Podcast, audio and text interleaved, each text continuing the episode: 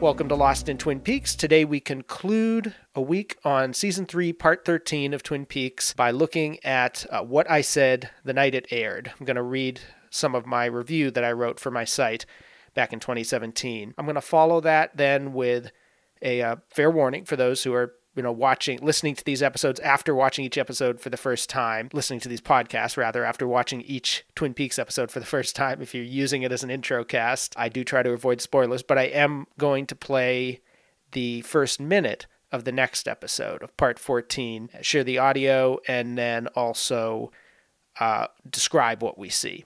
And that will serve as a nice kickoff for part 14 beginning next week. From my previous work, here's what I wrote about this episode the night it aired, 2017. Somewhere between watching last week's and this week's episode, I finally got a grip, I think, on the shape of the series. Hey, it only took 12 hours.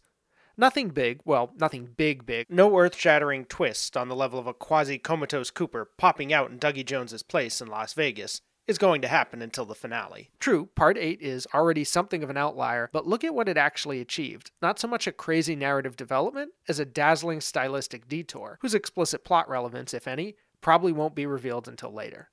And I don't think we're headed for another part 8 anytime soon, though I'm admittedly less certain about that. In a way, this is an odd statement to make right now. Aren't I just repeating what I've been saying since the beginning? I have more or less voiced such views about Dougie Cooper, and with the series more than two thirds over, I think I've won that bet. But I thought other parts of the narrative would pull the rug out from under us, or rather, pull back the curtain and reveal a hidden reality or shocking secret that reoriented our understanding of what we were watching. This created a nervous dynamic each week. Particularly eventful episodes would excite me, inspiring me to think, oh boy, we're really onto something big now, while more low key episodes would frustratingly evoke the feeling of being stuck in a rut. But after mulling over last week's perplexing, frequently perverse installment, I finally sighed in a mixture of relief and resignation. I've always said that David Lynch's notion of an ongoing narrative is different from Mark Frost's and many other television writers. Less a cycle of beginnings, middles, and ends, existing within an overarching narrative perhaps, but still full of self contained units, and more an extension of a single middle as long as possible. I should have listened to myself. Despite Frost's deceptive proclivity to sprinkle bread along the three and a half hour, month long path, setups and payoffs do exist. Characters and storylines have moved, if not exactly advanced, and there are a few mini arcs within the larger narrative. For the most part, though, the return wants to linger and doodle between A and B, not leap from A to B to C and onwards. So, the best way to enjoy each week is simply to sit back and let it happen without too many questions or expectations. This isn't a slow moving train, it's a train that has stopped and calmly rests in place, partly to refuel for the final destination, the terminal point within sight on the horizon, yet frustratingly no closer as each hour passes, but also to allow us to wander and explore this particular way station. In that sense, those who grumbled that Lynch stretched a 9 hour story into an 18 hour one aren't necessarily wrong, but that's the point. Don't rush the journey. We'll resume eventually. For now, just enjoy the scenery. You'll miss it when it's gone. In 2020, I released my Journey Through Twin Peaks chapter 36 on the return and included a section called Bittersweet Passage, where I focus on parts 13, or rather parts uh, 9 through 13, the sort of middle section of the series. So here's a clip talking about that. The further into this stretch we go, the more these episodes are consumed by night. presenting characters in Edward Hopper esque tableau of self isolation and social distance, three years ahead of schedule. To paraphrase Emily Dickinson, these are the hours of lead. But in these days, the glow is dying. Here, first time viewers can make their peace. What will be in the darkness? and even find a kind of joy. My dream. In the realization of what sort of story Twin Peaks is telling. These episodes offer glimpses of communal warmth amidst the turmoil and loneliness. Somehow he knew. Whatever frustrations these episodes harbor, the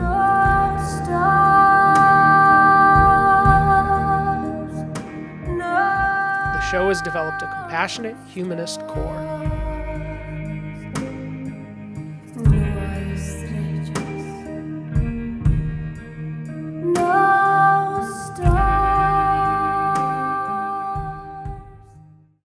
That's it for part 13. Now, here is the first minute of part 14.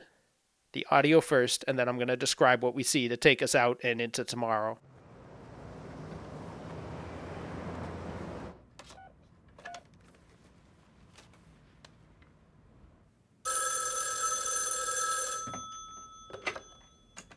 Twin Peaks Sheriff Station. Is that you, Lucy? Director Cole. You been there all through the years, Lucy? Well, actually, I have gone home, and Andy and I have taken some vacations. One year we went to Bora Bora.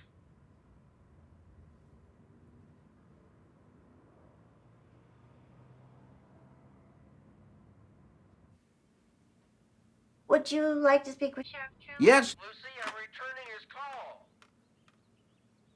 Okay, I'll connect you. Sheriff Truman, FBI Director Gordon Cole is on line one. That's the blinking one, the one that's blinking right now. Fade up on the brick building which opened part 12. This time, however, it's caught in morning daylight rather than nighttime, and the shot is further away. We can read the entire hotel sign on the side of the building, view the street and another building in the background, along with trees and a stoplight in front, and see that the hotel is composed of two towers, both stretching out of view above the frame, with a smaller two story facade in between them serving as the entrance. The right tower has a fire escape zigzagging across its central windows. Also differently from the previous episode, a title pops up Buckhorn, South Dakota, determined to situate us in this particular location as if we might mistake it as somewhere else in the sunlight. After about three seconds with this establishing shot, we cut to a medium of Gordon Cole leaning over a hotel room phone. He's seated in a comfortable armchair, leaning over its side to reach the black and white landline on a polished mahogany desk, atop which sits a glass ashtray, a bowl filled with what appears to be a brownish liquid, too big to be a cup, it's probably a decorative element, and a gleaming, bulbous golden lamp. Behind Gordon in his black suit, the black phone receiver against his ear, is a curtain caught in early morning rays of sun, mostly shadow but with light peppering its tannish, brownish folds in a striking manner. Gordon finishes dialing, and the shot ends after five seconds, with him contemplatively turned slightly toward the camera, but still in profile, determined as he awaits his answer. Cut to the Twin Peaks Sheriff's Station, a decidedly more wide shot than the one that featured Gordon. Lucy sits at her desk, a small figure in the frame, which encompasses her entire broad window and much of the wall around it. Below the lip of her desk, the wall is dark brown. Above it, boards of lighter wood, though the brown trim matches the under area. Lucy's wooden block with receptionist carved across it sits atop her table, next to a potted plant, a wooden case full of writing utensils, and a smaller nameplate reading Lucy Brennan. The area directly in front of her is clear, while a lamp with a golden angled stand and broad, short black shade and black stand anchors the other end.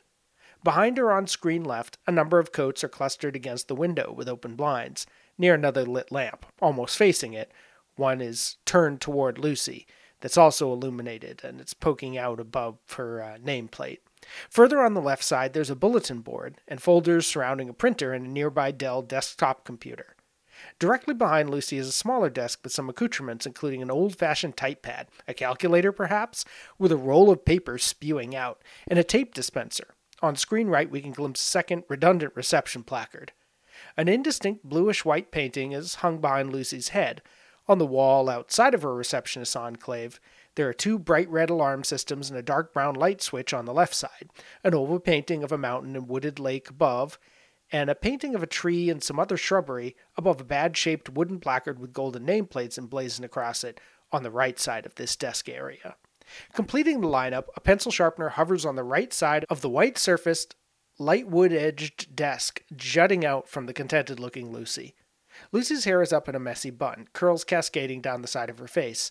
She wears a pink, flower patterned sweater over a white turtleneck, a necklace draped across her front. She picks up the thick black phone receiver and announces herself, or rather her workplace. Return to the medium shot of Gordon, so much closer for about a second. Back to the wide of Lucy, who reacts to the volume of Gordon's voice by jerking back from the phone.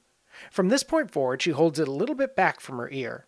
Three seconds, and we cut to a wider medium of Gordon. Now his knees, the knob of the little desk, and the corner of the wall are visible, though the overall impression of the shot is the same. Four seconds with this, back to Lucy's wide for six seconds, and then we cut in again to Gordon's closer medium shot as he listens intently, if a bit quizzically.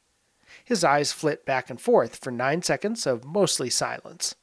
Lucy speaks again in a three second wide, back to Gordon's medium for one second, returning to Lucy's wide as she cocks her head to listen to his instruction, and then pulls the phone away again to protect her eardrum before shouting into it. She presses a few buttons, and we cut to a medium shot of Frank Truman at his desk.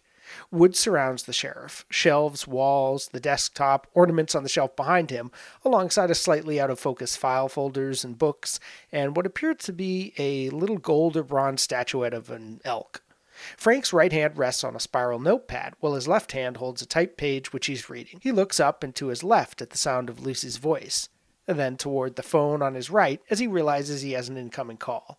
He pauses and purses his lips while patiently enduring Lucy's over explanation.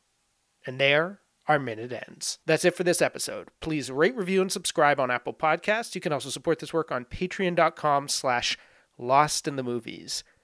Tomorrow we kick off part 14 officially. Uh, really one of my favorite parts of the return. So I'm looking forward to uh, sharing that with everybody. We will look at the feel of the episode, the structure of the episode, the part Laura Palmer plays in it, and just kind of set up that week in general. So see you then.